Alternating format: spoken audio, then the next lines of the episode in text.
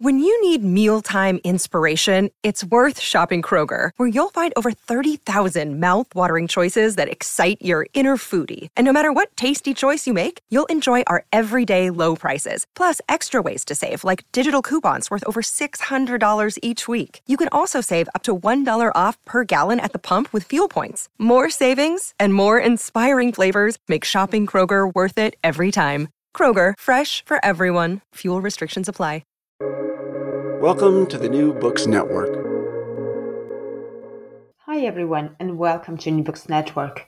I'm Galina Limorenko, doctoral candidate in neuroscience with a focus on biochemistry and molecular biology of neurodegenerative diseases at EPFL in Switzerland, and I will be your host today. Today we'll be talking to Timothy Jorgensen about the new book, Spark, The Life of Electricity and the Electricity of Life. A fresh look at electricity and its powerful role in life on Earth. Filled with gripping adventures in scientific exploration, Spark offers an indispensable look at electricity, how it works, and how it animates our lives from within and without. Well, Timothy, welcome to the show. Thank you very much, Galina. So how are you? How was your week? Very good. We just came off a holiday weekend here in the United States. Yesterday was Memorial Day. We celebrate that every year in honor of soldiers who fought in our wars. And so a nice three-day weekend to start the summer. So I'm very refreshed and happy to speak with you today. Excellent. So then can you tell us, what do you do? Okay, so I am a professor of radiation medicine at Georgetown University in Washington, D.C. So I run a graduate program here in health physics and various other professorial duties, and that's what occupies my day job.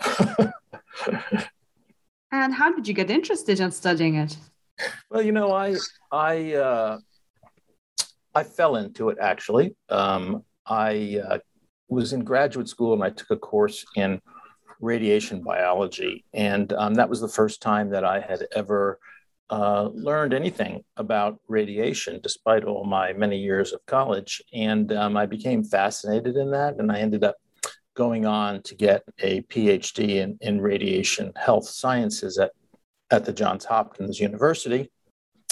And from there, I did a postdoctoral fellowship at Harvard University in Boston. And then I moved to Georgetown University as a faculty member, and I have been working here ever since. So I'm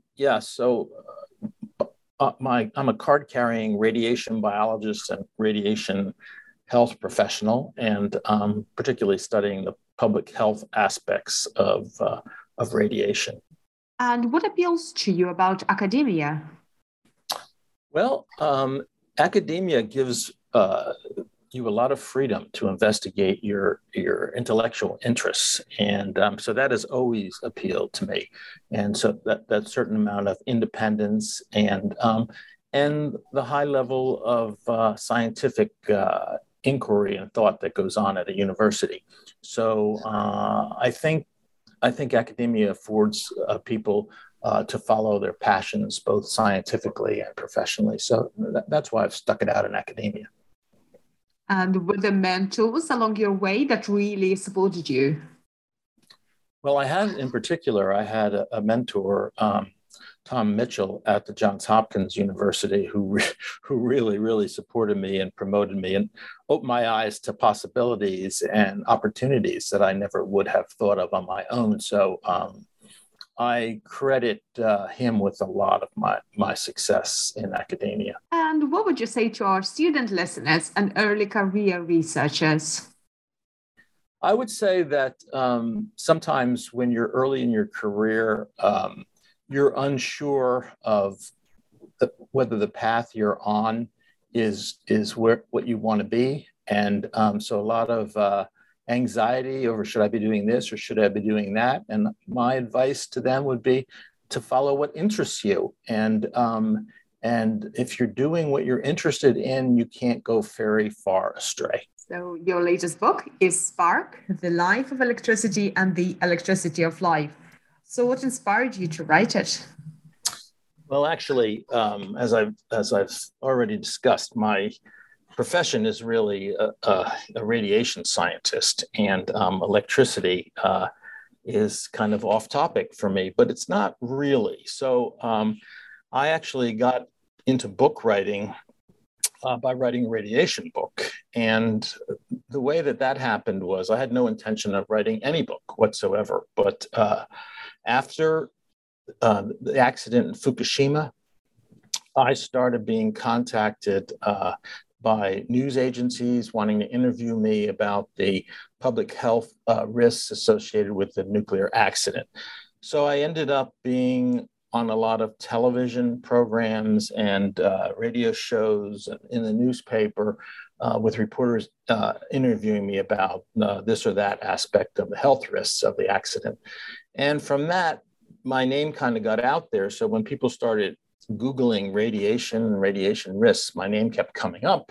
And so people would call me, they'd call me, they'd email me with their questions about radiation. And I began to appreciate that people knew nothing about radiation, and even very highly educated people, doctors, lawyers, and other scientific professionals knew nothing about the subject. So I was kind of looking for a book that I could point people to that didn't speak in jargon, but didn't dumb down the science either. And I couldn't find such a book. And eventually I decided that if such a book was going to happen, I would have to write it. So I wrote that book. That book was called Strange Glow, The Story of Radiation. And to my utter amazement and surprise, the book was very successful and very popular. It won a number of awards and got a lot of acclaim and good reviews, and et cetera, et cetera. And so after that, I was being encouraged by my literary agent. Yes, by that time I had a literary agent, and my publisher, which is Princeton University Press, to write another book. But I was not interested in writing another book about radiation. I felt that I had said all that I needed to say about radiation in the first book. And so they encouraged me to find another topic. And what I found when I was doing the background research for Strange Glow was that there was a lot of, you know, people in radiation field have their feet in both the electrical world and the radiation world, because there's a back and forth between electricity and radiation. So you can make X-rays with electricity, and radiation produces electrons. And so there's in order to be in the radiation field, you have to have a foot in both the electrical field as well. So I discovered in doing the research for radiation that there were a lot of interesting things about electricity that I had never realized before. And in fact, people who had read Strange Glow, some of them were interested in the asides about electricity that I mentioned in that book. And so I decided to write a book written in the same style as Strange Glow, but strictly focused on electricity. So that's how I ended up writing Spark. It was basically an accident of fate that started out with the radiation accident at Fukushima. All right, so let's delve into the book. And can we start with the very basics so we know that everybody's on the same page? So can you describe what is electricity? Okay, well, very simply, electricity has to do with the flow of electrons. And electrons are those small particles, charged particles that surround every atom.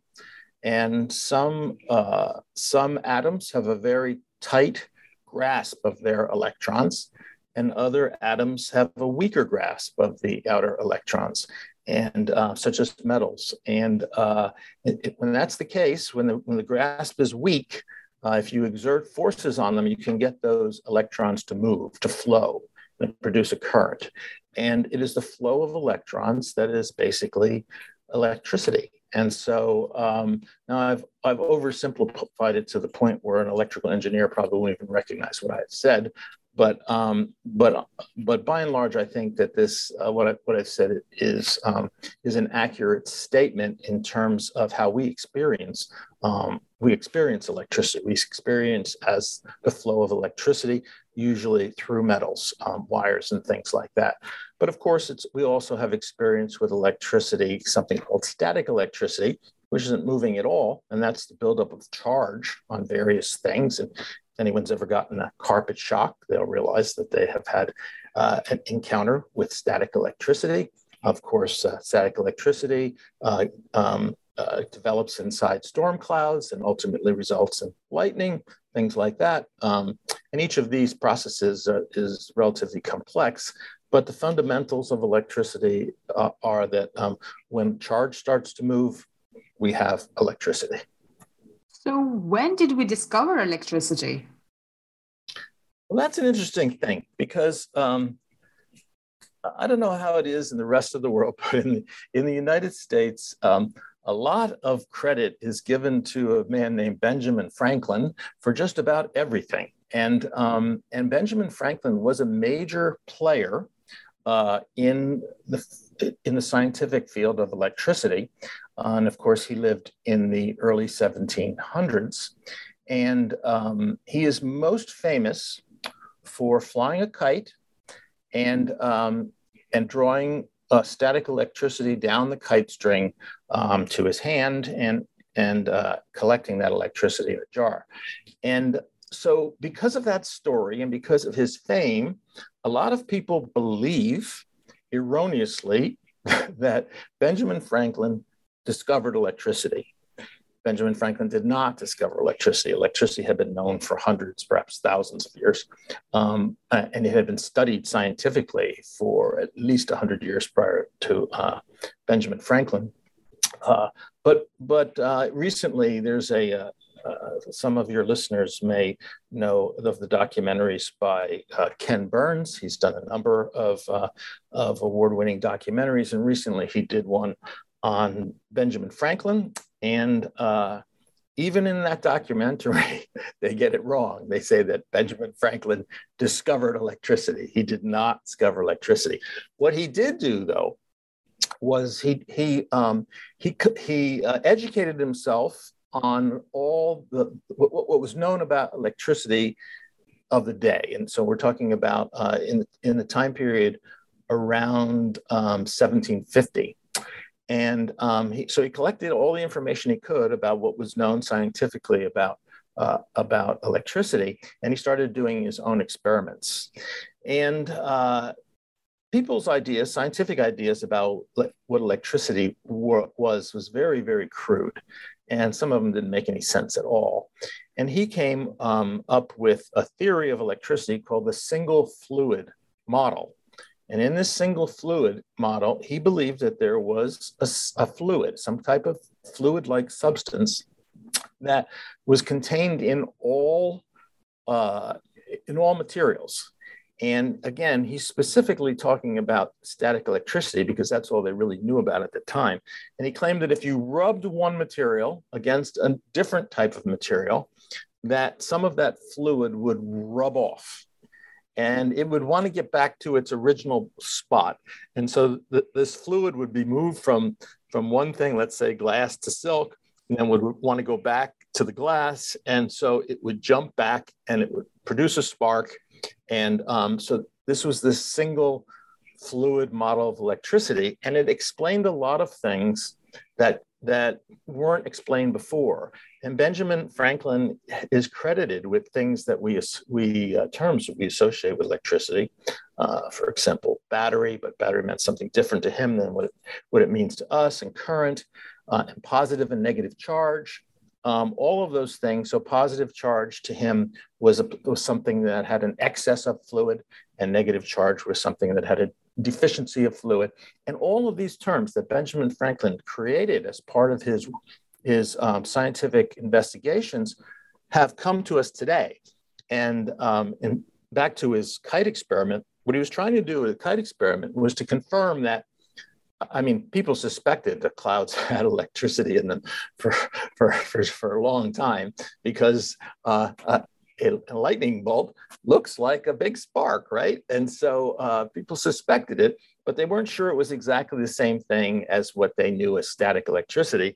And so what he did, he decided to collect that charge, that static electricity from clouds by sending a kite up to the sky in the proximity of a storm cloud, having the electricity come down the kite wire and go into a jar, something called a Leyden jar.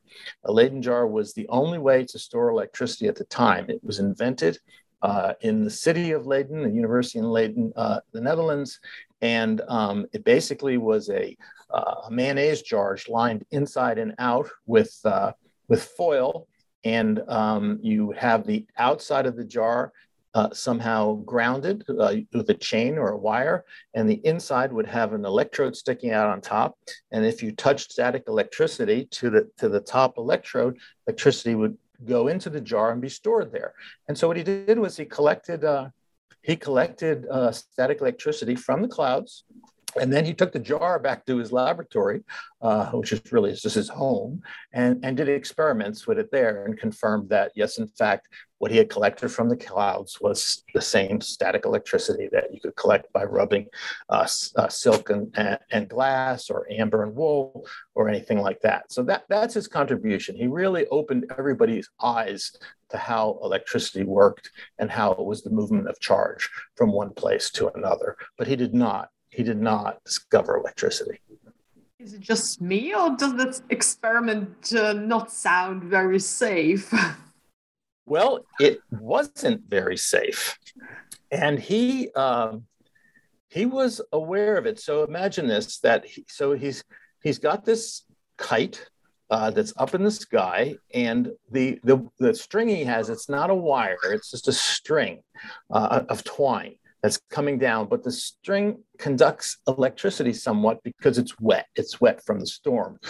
And it comes down and it's connected to a key, like an old style door key of 100 years ago, And from that key, he has also attached a silk ribbon. Now, silk at that day was known to be a very good insulator against electricity. So what he did was he held the silk ribbon, not the kite string. So the static electricity would accumulate on the key, and then he would touch the key to the top of the Leyden jar, and the electricity would flow into the Leyden jar. So he did protect himself that way, and he did keep himself dry by staying inside a little shelter. So he stayed dry, and he held on to this dry silk ribbon, trying to protect himself, but he couldn't resist bringing his finger close to the key and getting a little shock just to prove to himself that it was the static electricity, just like he felt when he rubbed glass and silk together. So yeah, but other people who tried to replicate his experiments died. Because they didn't take all this precaution. So he's probably most famous for the fact that he did it and survived. He knew better than most about the dangers. In fact, he went on from that experiment to invent the lightning rod, which basically is a similar kind of contraption where you put a metal rod into the sky and you connect that to the ground.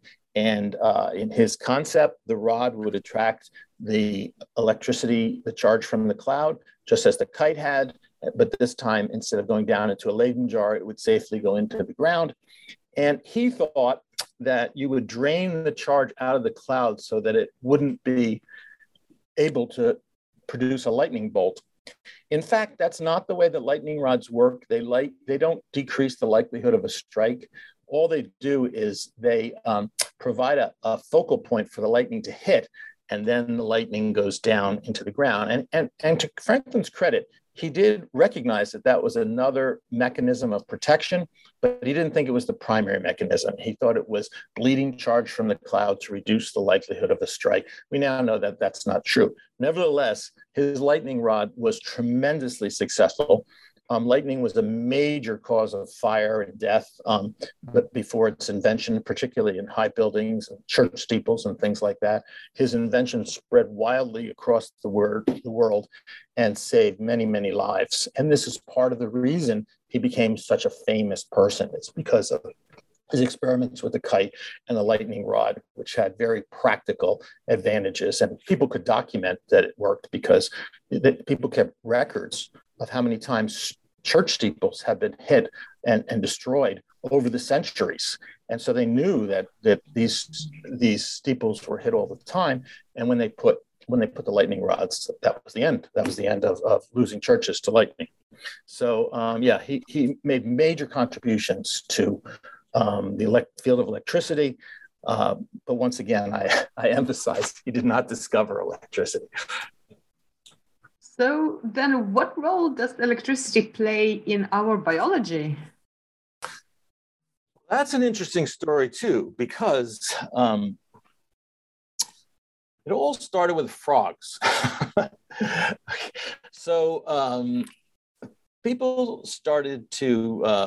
scientists started to do work with frogs, and particularly frog legs, severed frog legs. And they showed that if you used with static electricity, you could get the frog leg to move, to twitch, get a muscle contraction with the electricity. So they knew there was some relationship between at least muscle contraction and presumably the nervous system and electricity, but they didn't know what that relationship was. And this phenomena was made most famous by a feud between two Italian scientists. One of the scientists, Galvani, claimed that he was doing experiments where he's putting frog legs on hooks and getting them to move in various ways. And he claimed that the frog legs themselves were producing electricity. And he called it animal electricity. And this got a lot of attention. Animals produce electricity. And let me make it clear. People knew that animals could make something like electricity because they were familiar with the torpedo fish in the Mediterranean and electric eels from South America, that these animals gave sensations that felt exactly like the shock you would get from a Leyden jar filled with static electricity. So that wasn't the issue. The issue was whether or not other animals that didn't have an electricity producing organ could also produce electricity.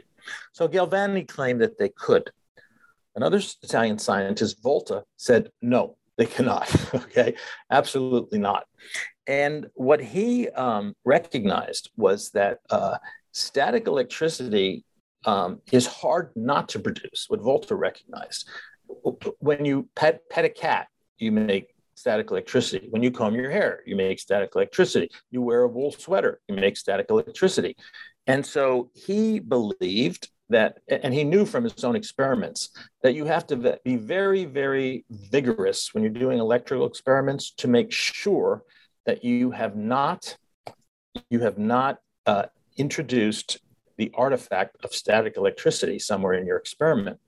And when he heard how Galvani did his experiments with frogs, where he hung the frog leg on a brass hook that was connected to an iron fence, he realized that Galvani had an artifact. And the artifact, because Volta knew that if you put two dissimilar metals together, that you will get a flow of electricity, which is ultimately became the basis of the battery he later discovered, okay? And so it was Volta that said, no, animals don't make their own electricity. You're just producing static electricity as an artifact. And that was the explanation for Galvani's. But interestingly enough, later on, Volta, who went on to discover what we now know as the electrochemical battery, tried to exploit this he wanted to make an artificial electric eel organ. So he knew the electric eels had an organ that produced electricity, and he wanted to produce an artificial one as a means of generating electricity. So if you take an eel and you cut out its electrical organ, and you look at it, it looks like it's a series of discs, one after another. And he he believed that it was this alternation of materials in the eel's electrical organ that was producing the electricity.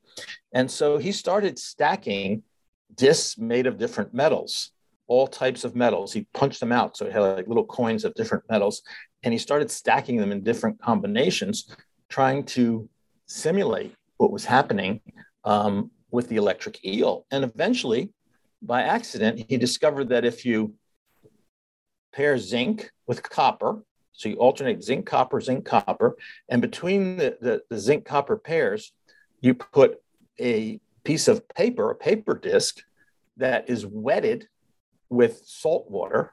Salt water conducts electricity. You can generate electricity. And that was the first battery, what we now call a battery.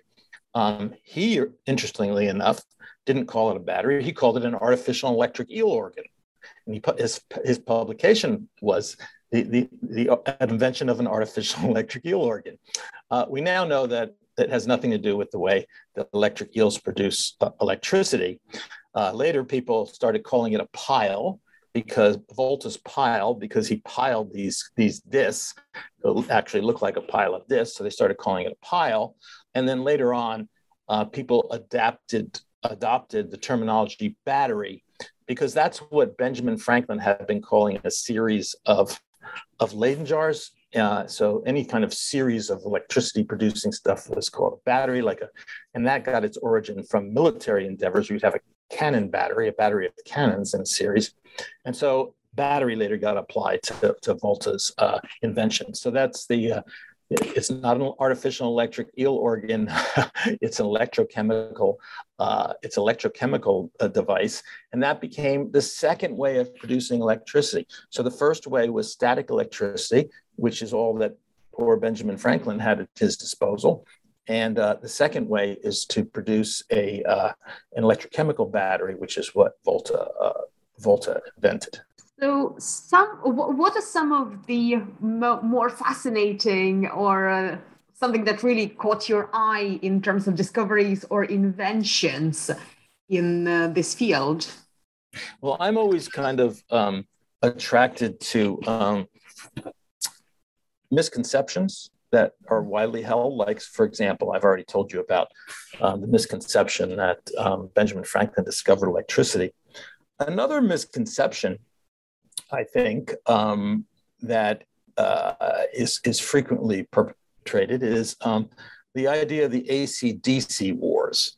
So we make a big deal, at least in the United States, about Thomas Edison, who was our most famous inventor, and Westinghouse, which was his rival at the time. And we call this the Westinghouse-Edison AC/DC wars, okay? So AC refers to alternating current, and DC refers to direct current. And this has been widely portrayed. There are movies about the AC/DC wars and all of that, and it's generally portrayed as being a political rivalry between two industrialists who are trying to get their favorite mode of electrical current adopted as the standard in the United States. And so there's a lot of political intrigue, but the fact of the matter is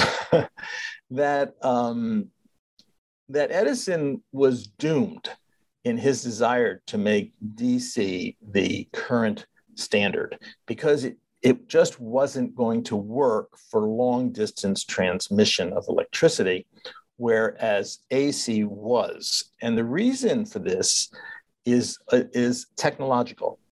So if you want to transmit electrical power, a lot of electrical power, you can do it one of two ways. You can do it with high voltage and low amperage, or you can do it with high amperage and low voltage. Amperage times voltage gives you the power. And so theoretically, it doesn't make any difference. What does make a difference, though, is when you have high amperage going through wires, it generates a lot of heat. And it's the heat that is lost that makes transmitting power with high current so inefficient. So the best way to transmit current is at high voltage and lower amperage. And so that's the real technological advantage. The problem at that time was that that it was possible to use a transformer. So you want high voltage to go out to the homes, right? But you don't want high voltages to come into the homes, right? That can't be used. High voltage can't be used in the homes. For example, a typical light bulb can only use about 110 volts. And so you don't want high voltage when it goes into the homes. So at the time, there was a way to transmit voltage and then transform it from high to low to go into the homes for alternating current, but not for direct current. So if you transmitted direct current at high voltage, when it got to the homes, it would have to, there was no way to step it down. And so that was the real problem Edison had. He had hitched his wagon to the wrong mode of current delivery. Consequently, his current would, he had to build many, many more power stations because the current just wasn't going to go very far. And that's what really doomed him. And even if there hadn't been all the politics, and even if there hadn't been all the great sensationalism, Edison would have lost out for technological reasons.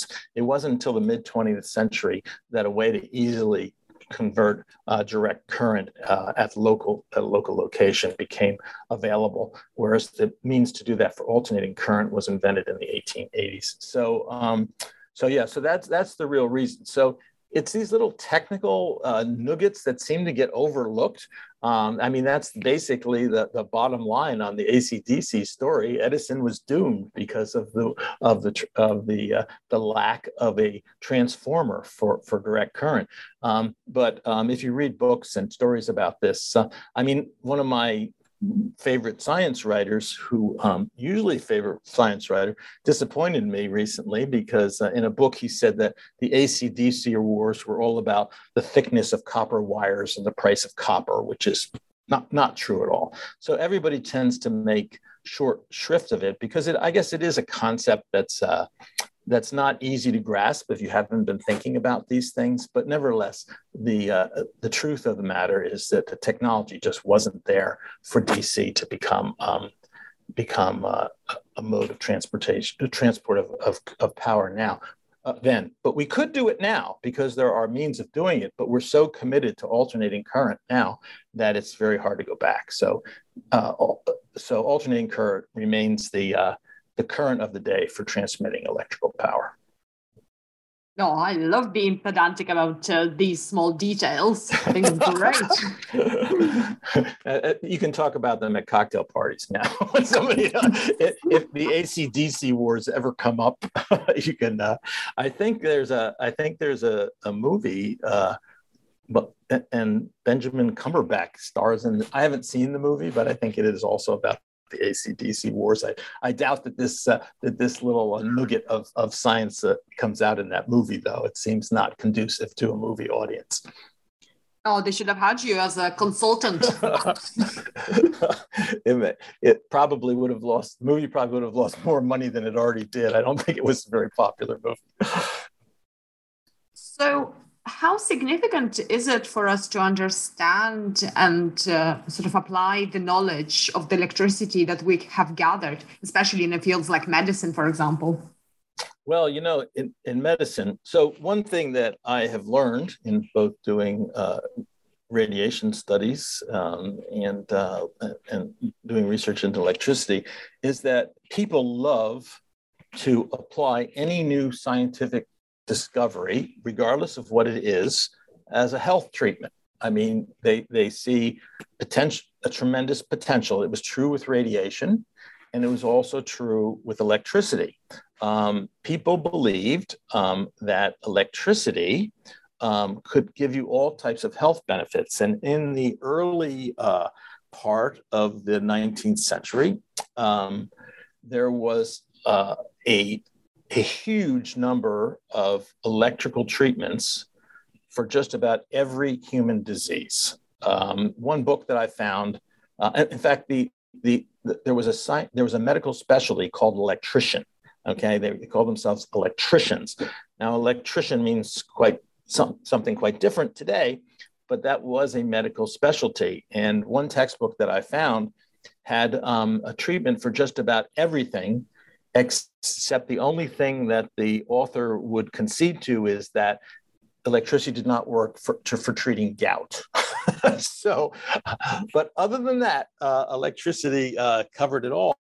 And the problem is that in claiming to treat everything, when it became evident that electricity was not curing some things at all, and perhaps even making things worse, the conclusion was that electricity could cure nothing, which is very far from the truth. But the profession was so stained that basically treatments with electricity kind of disappeared for half a century, and because of the stigma associated with the early quacks. And if you go onto the internet and you put electricity quack devices, you'll see hundreds and hundreds and hundreds of them come up. They were all sold in the early 1800s. And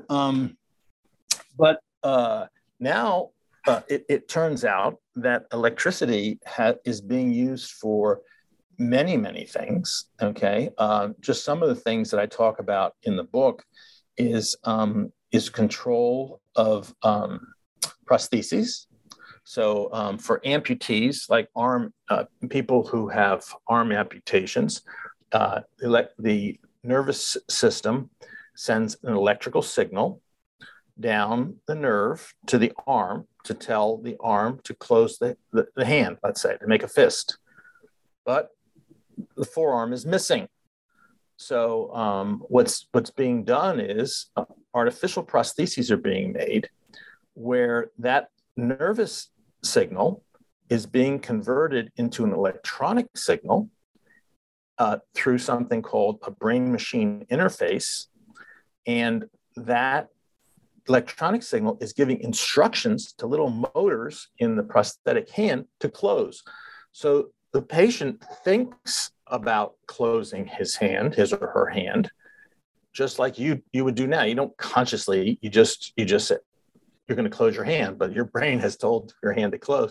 In the same way, in the very same way, this signal that was formerly unused because there was no longer a hand there is now being repurposed to power the prostheses. And these devices are being developed in many laboratories around the world. And I think they're soon going to make their appearance to the public. Obstacles to that still are two things. First of all, they're extremely costly to make.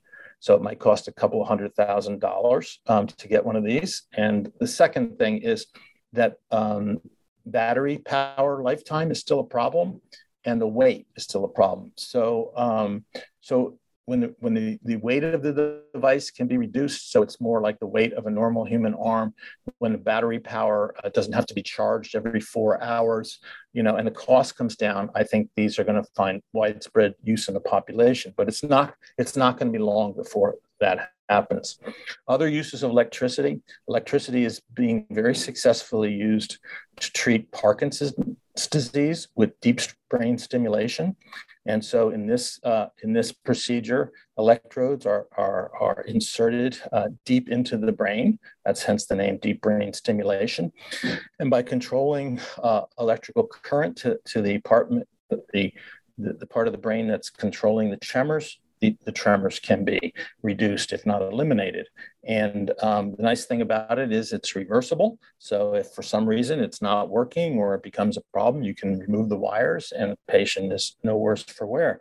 And that's becoming very, very commonly used too. Cochlear implants. Now we're using cochlear implants are electronic devices that are put in the inner ear in an organ called the cochlea, and these devices take signals that are picked up by microphones, convert them to electrical signals that get sent to the inner ear and are recognized as sound by the brain. And these used to be only implanted in adults, but now children as young as 6 months or even younger are getting these cochlear implants, and this allows them to grow up with normal speech Whereas before, if you grew up without being able to hear, even if it was remedied later in life, you wouldn't have normal speech. And so all of these, another thing is electroconvulsive therapy.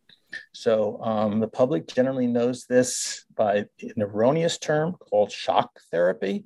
It is not shock therapy. Shock therapy is something completely different, but electroconvulsive therapy is where electricity is used to produce a seizure, and under anesthesia, under total anesthesia, so the patient isn't aware that this is happening, but a seizure is being induced in the brain, and then when they come out of that, it's used to treat depression, and it's very, very successfully used to treat depression for those patients who have not responded to drug treatments. This is considered an option, and it's a very good option. In fact, it's considered so good that people don't even do clinical trials on it anymore, because it's considered unethical to deny this to the control group. So this is these are big success stories for the use of electricity in the treatment of disease. I've just hit some of the big ones. If your listeners are interested in more, the NIH, the National Institutes of Health in the United States, has a web page where they list all the different research that they fund applying electricity to disease. And I haven't systematically reviewed all of them, but I would say there's barely an organ of the body that is not on that list. And I don't remember if gout was there, but I suspect not. So as electricity sometimes can be thought of as magic, so we don't really know what's happening and how it does things, like in deep brain stimulation. So what would you like to see in the future, something, kind of magical that we can use it for? Well, the thing that's gotten the most attention, I think, is doing high density electrode implants in the brain. Now, currently, low density electrode implants are done to alleviate various things, including there are a lot of experiments restoring sight to blind people. So the idea here is that a camera signal is, if a person can, is there something wrong with a person's eyes that the brain can't get a signal from the eyes? A camera electronic signal can be sent to the visual cortex of the brain, and can produce a visual image for that person. Now, currently, the resolution of that is very, very low. So I actually had dinner with someone who is in a clinical trial that has one of these devices. So he's totally blind, and he wears glasses that have a little camera, like a camera from like a cell phone, that is on the bridge of the glasses. So you don't even notice that it's there.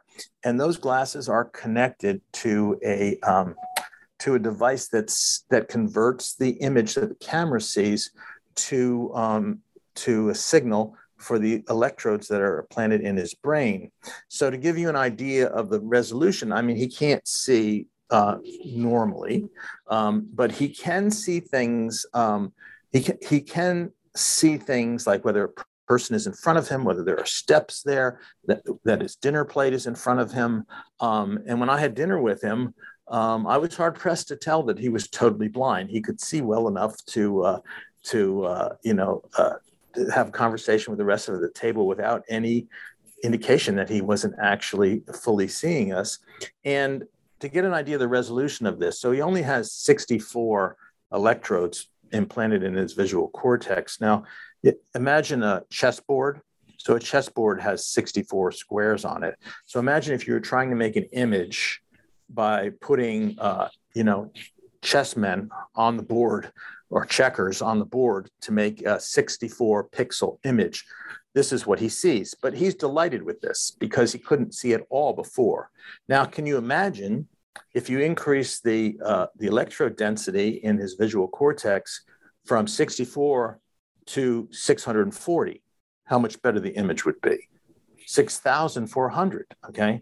Well, now companies like Neuralink, there are other companies, and I don't mean to take the attention away from them, that are doing similar things, but Neuralink is a company that is one of Elon Musk's endeavors.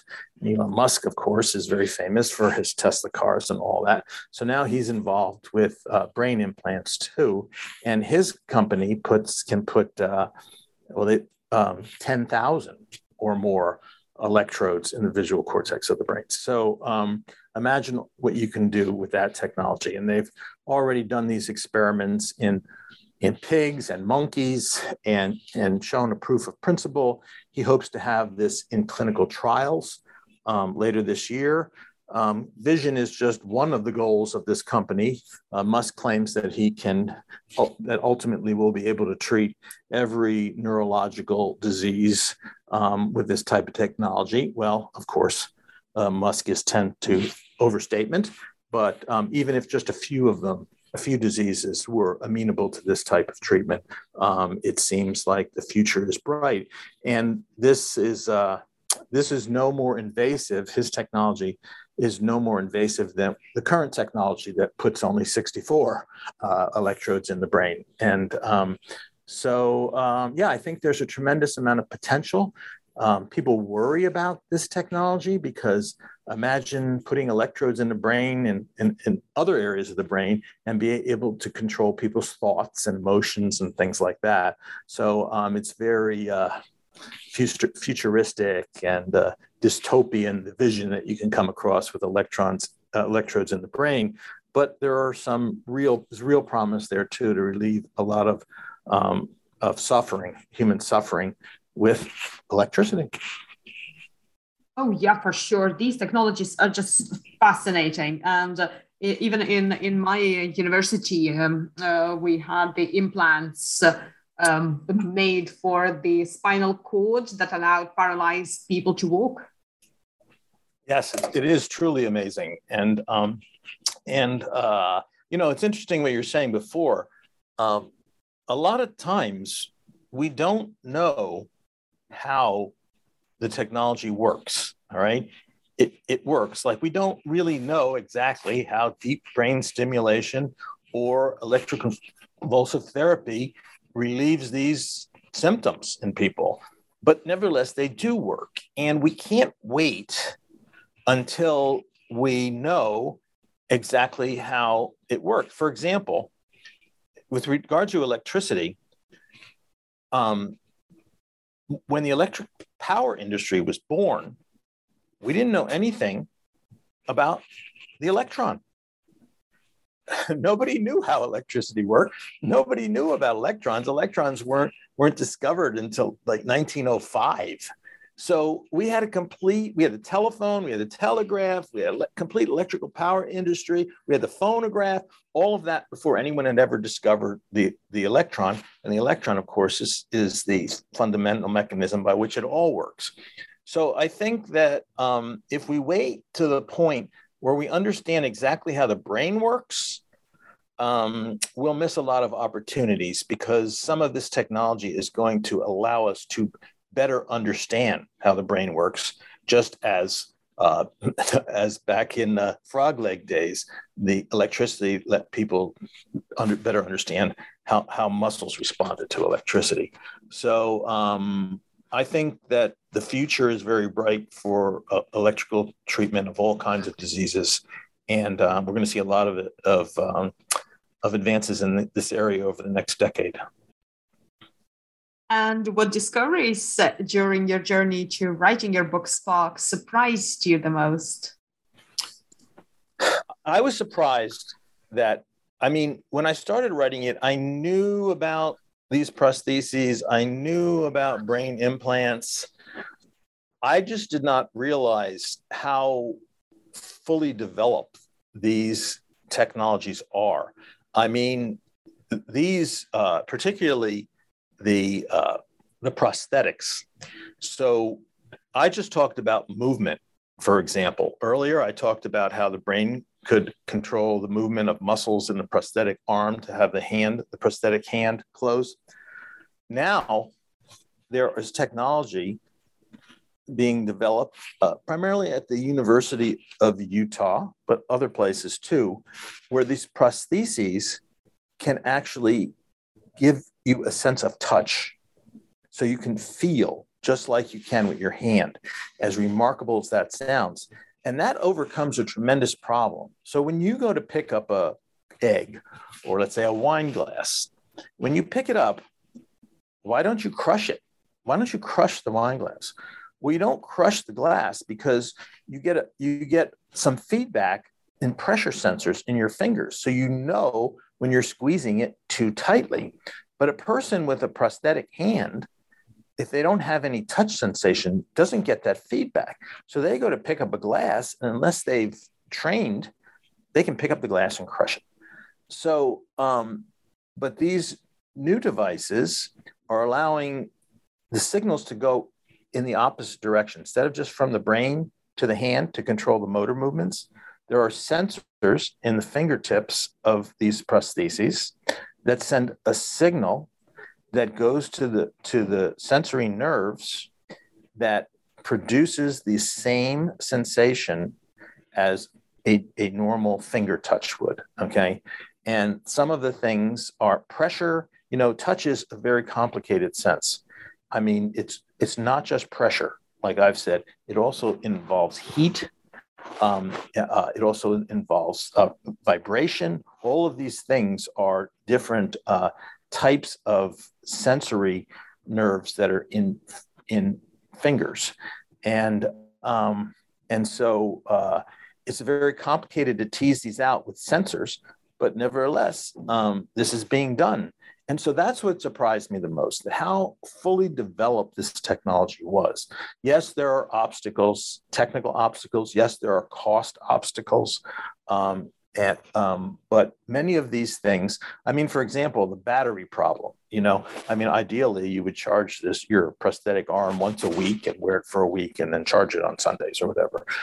So a prosthetic arm that has to be recharged every 3 hours is not very practical. But as we develop better and better batteries, and the need for batteries is ubiquitous, right?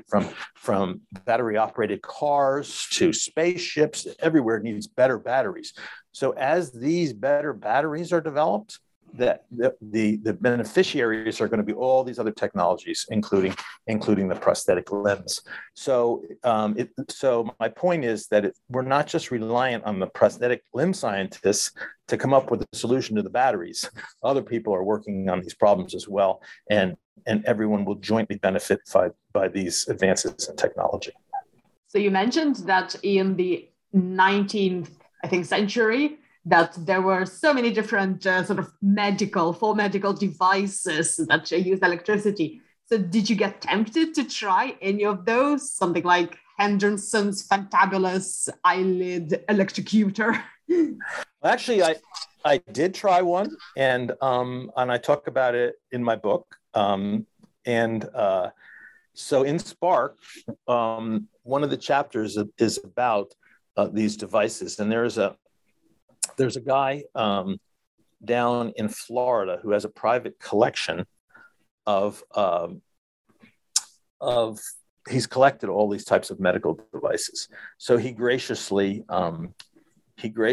invited me to go down there. I don't want to reveal his name or location in public, but he invited me to come down and see his museum of these various devices. And he had one in particular that he invited me to.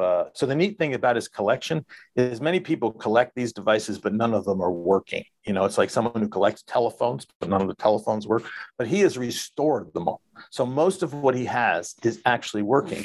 And one of the ones he had was something called the electric breeze, which was used for mental disorders, either psychological disorders or headaches, anything that had to do with your head.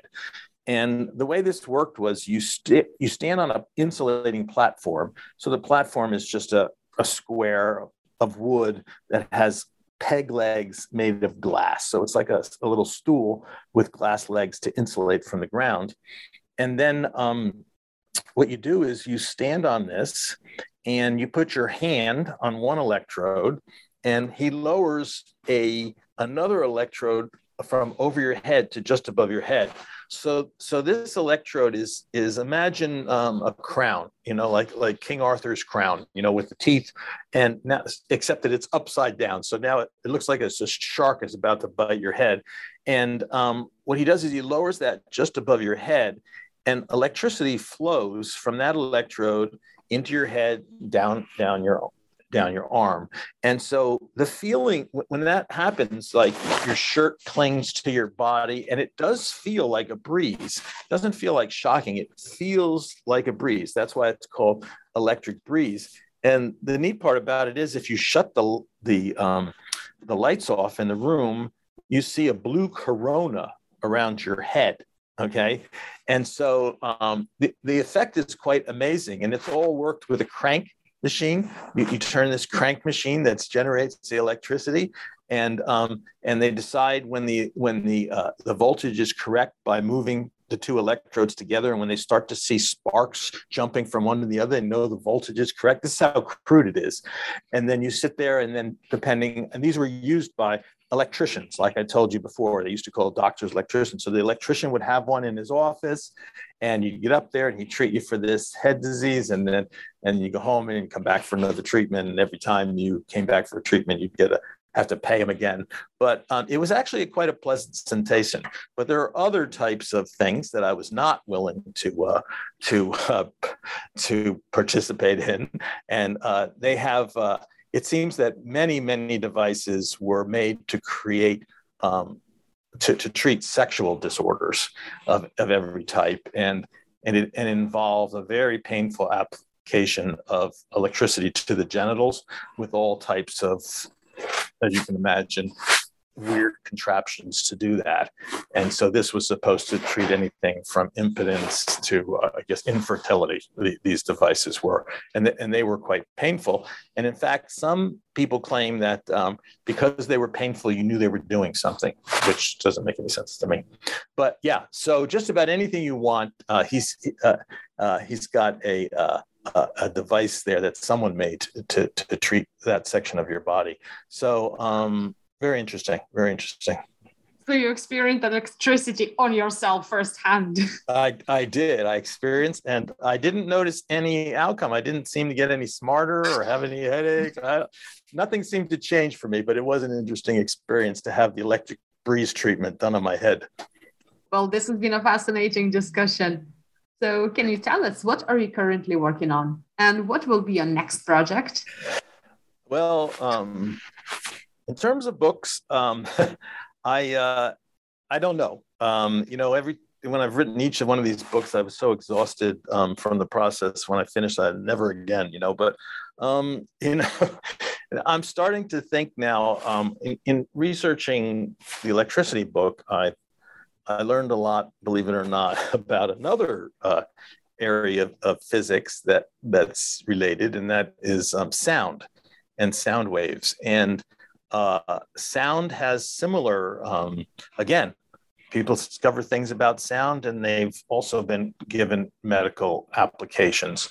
Now, you know that there are treatments with sound for various diseases. Most of them are, I believe, to be hoaxes, but also sound is used, for example, ultrasound is used to image, particularly fetuses in the womb, or ultrasound is used as considered a safe method to develop, to have images of internal parts of the body. And then there's concerns about health too, from so that's ultrasound, but then there's infrasound, these very low frequency sounds that are produced by, for example, wind turbines, windmills that are generating electricity. They produce infrasound. And there's been some concern that can have adverse health effects. So there's I try to, when I look at in all the topics, my two books, and if I do the sound one, my third one, I try to have the book have a three-legged stool. It has to have something to do with a physical science. It has to have something to do with health. I am in a medical school and I do physical science type things. So it has to have those two things, but it also has to have good stories, because I embed the scientific information within human interest stories. So I try to tell the people. So when I talk about the prosthetics in my book, for example, in Spark, I introduce you to a person who has gotten a prosthesis. I introduce you to the guy who has this vision device implanted in his brain, you know, so that it becomes personal. It's not just not a scientific fact. So if sound turns out to have good science and interesting stories and a health angle, then maybe I'll do a book on sound. Oh, that sounds super exciting. Well, thank you for talking with me, Galina. What would be the best way then for people to find out more information about your work and also your books? Okay, it's the easiest way would just be to go to my website, which is timothyjorgensen.com. So now, spelling of my name. The name is Danish, Jorgensen. I think Danes would pronounce it Jensen, but the point is that because it's Danish, it's S-E-N, not S-O-N. So it's Timothy, Jorgensen.com, and that will take you to my website. They can get all the information from that. Well, thank you so much for joining me today. Well, thank you for inviting me. It was a pleasure, and good luck with your book podcast.